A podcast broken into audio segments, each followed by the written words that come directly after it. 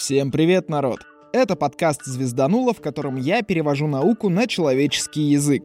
Судя по результатам голосовалок в ВК и в Телеге, вы хотите Нобелевский экскурс. Значит, будет экскурс. Штука долгая, так что надеюсь, что последние его выпуски я буду записывать не в комнате с мягкими стенами. Хотя, даже если так, зато звук будет классный.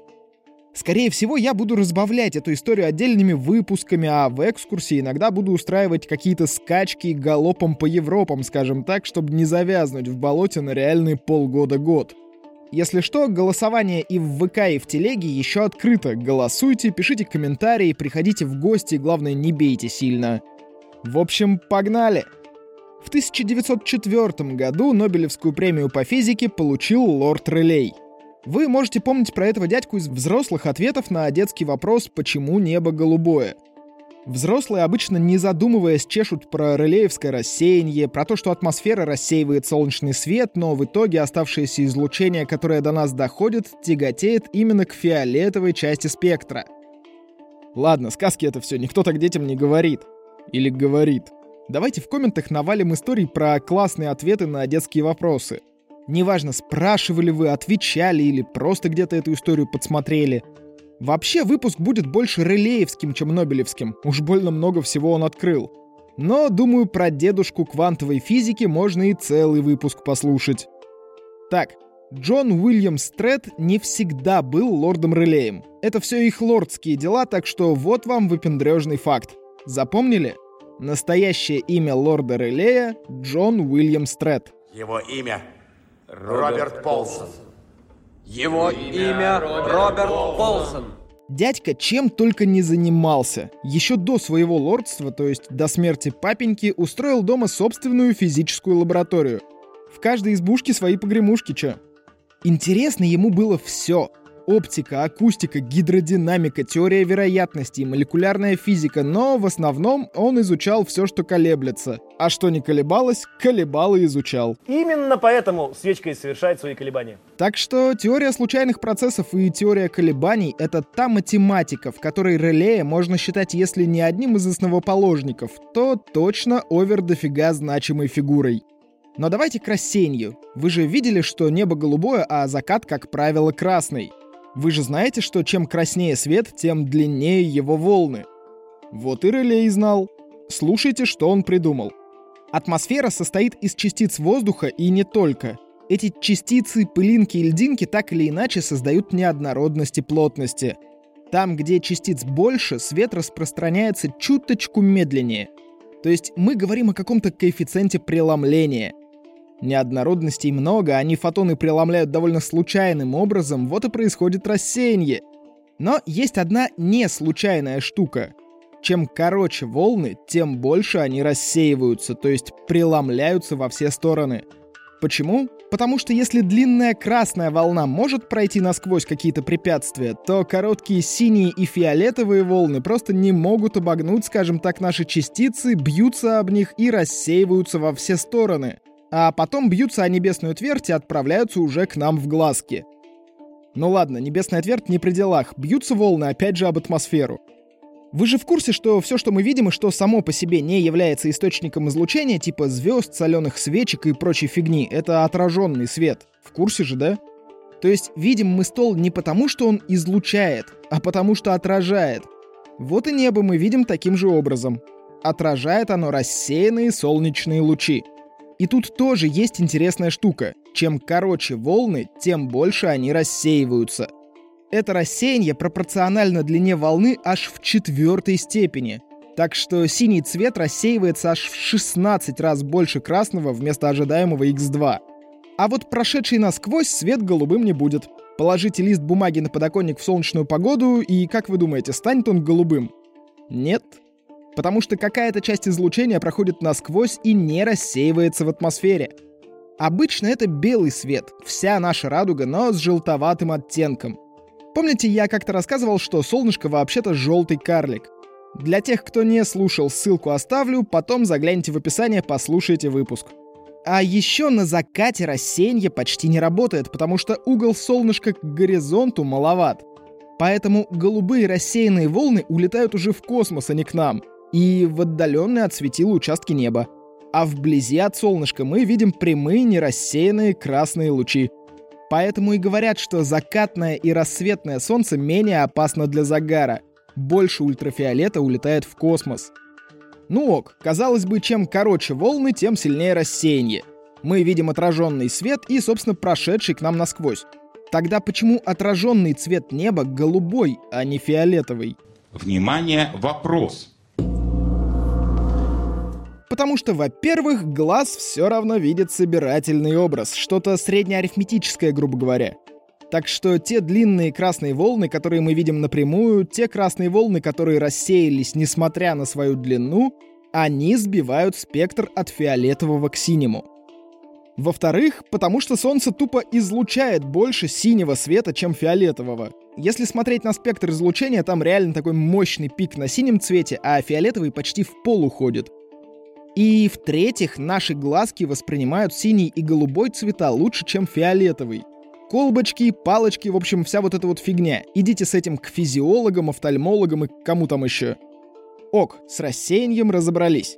Теперь можете поймать какого-нибудь ребенка и объяснить ему, почему небо голубое. Заодно про подкаст расскажите, будем нарабатывать молодую аудиторию. В детстве я обожал магазины комиксов, но меня туда никто не возил. О, ну так давайте раздобудем фургон и будем подбирать детей. Кроме рассеяния, этот дядька придумал подвесить тонкий диск, скажем, из слюды на нитке под углом 45 градусов к направлению звука, чтобы измерить его интенсивность. Диск постарается встать перпендикулярно к направлению колебаний среды, а нитка будет уравновешивать и немного останавливать кручение. То есть диск просто повернется на какие-то градусы и остановится. В зависимости от этого угла поворота можно было посчитать, как громко матерился отец Рэлея, когда обнаружил вместо своей конюшни сынячую лабораторию, например. Еще и из нужного, важного и полезного он открыл волны Рэлея. Вот фиг пойми, кстати, он сам такой нескромный был, или физики того времени просто уже запарились его открытием давать какие-то нормальные имена. Но релеевское рассеяние, диск Рэлея, волны Рэлея, релеевское распределение, манометр Рэлея, диссипативная функция Рэлея. Мне кажется, современники Рэлея просто уже в прикол продолжали так все называть. Потому что если все это еще и на серьезных щах делалось... Я называю его бозоном Купера. Прикольно. Как-то мне тоже нужно было назвать минерал, и я назвал его сланец промежуточного залегания. Похоже, не тухло так, я лажанул тогда, да?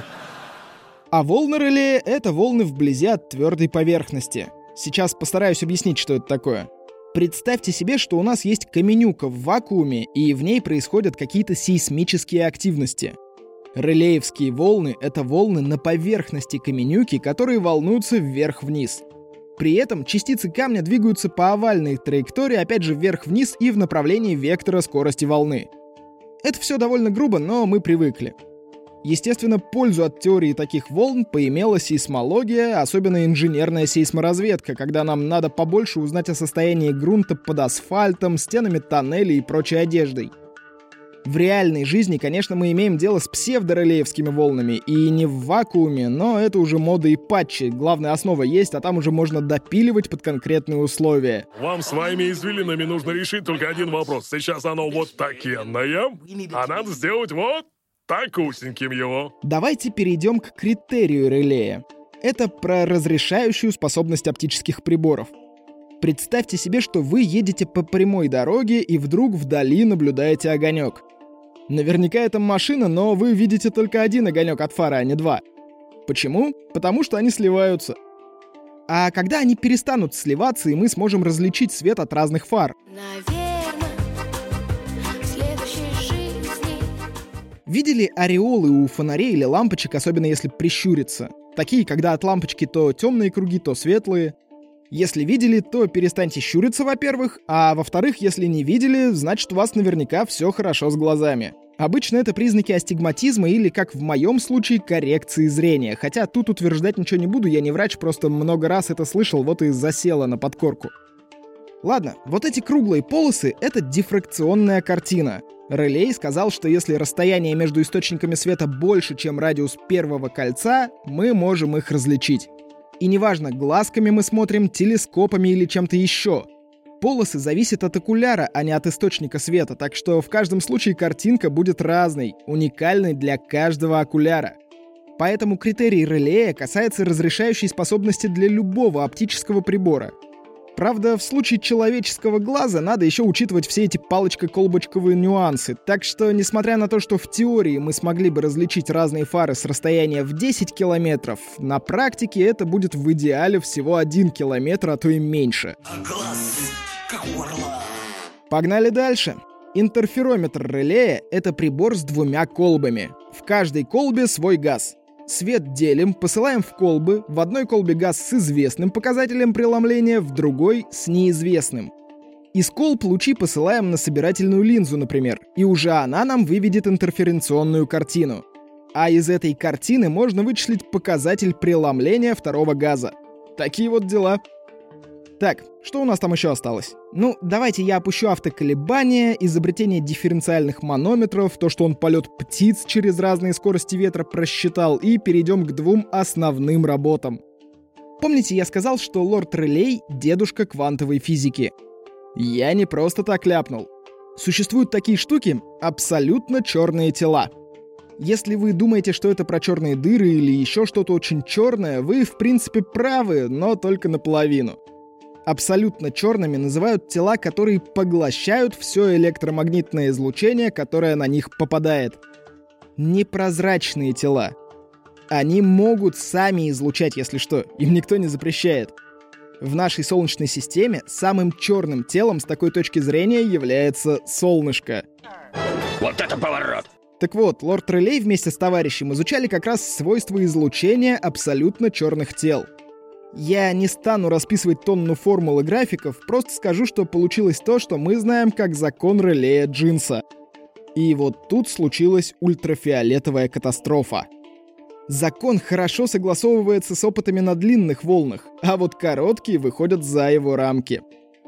Если говорить грубо, то закон Рэлея Джинса говорил, что нагретое тело будет бесконечно излучать тепловую энергию. Ну или что мощность этого теплового излучения будет бесконечной, что в принципе плюс-минус монохренственно. И вот именно на этом месте появился Планк, который придумал что? Правильно, испускать энергию квантами, порциями, а не непрерывным процессом. Свою формулу, где впервые появляется квант действия, который сейчас называется постоянный Планк, он представляет, кажется, в 1900 году. И если помните, с этого началась квантовая физика. Она появилась на основе трудов лорда Рэлея. Вот поэтому я считаю его крайне важным человеком для современной науки и дедушкой квантовой физики. Но Нобелевскую премию Джон Уильям Стретт получил не за это. Вместе с Уильямом Рамзаем они оба стали лауреатами Нобелевки, но Рэлей по физике, а Рамзай по химии. Рамзай не мог понять, почему масса атмосферного азота, взятого разными способами, не сходится с расчетами, и пришел к Рэлею.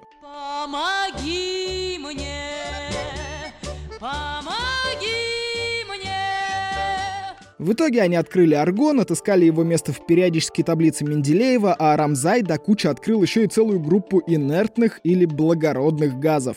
Аргон, криптон, неон и ксенон. Такие вот дела. Более-менее официальная формулировка звучит так. Нобелевская премия 1904 года по физике была вручена Джону Уильяму Стрэтту, третьему барону Рэлею, за исследование плотности наиболее распространенных газов и за открытие аргона в ходе этих исследований. Про Нобелевку в эпизоде получилось меньше всего, но мы же все знаем, что иногда премию дают за совокупность заслуг перед наукой, а не за единственное открытие. Так что давайте к закадру. В Телеге и в ВК открыты голосования на тему экскурса. Штука долгая, и если вам правда это интересно, дайте знать. Если не интересно, тоже дайте знать. Во-вторых, я тут наткнулся на интересный трейлер подкаста «Большой взрыв еще длится». Ссылку дам в описании, заходите в гости. Я точно послушаю, что получится.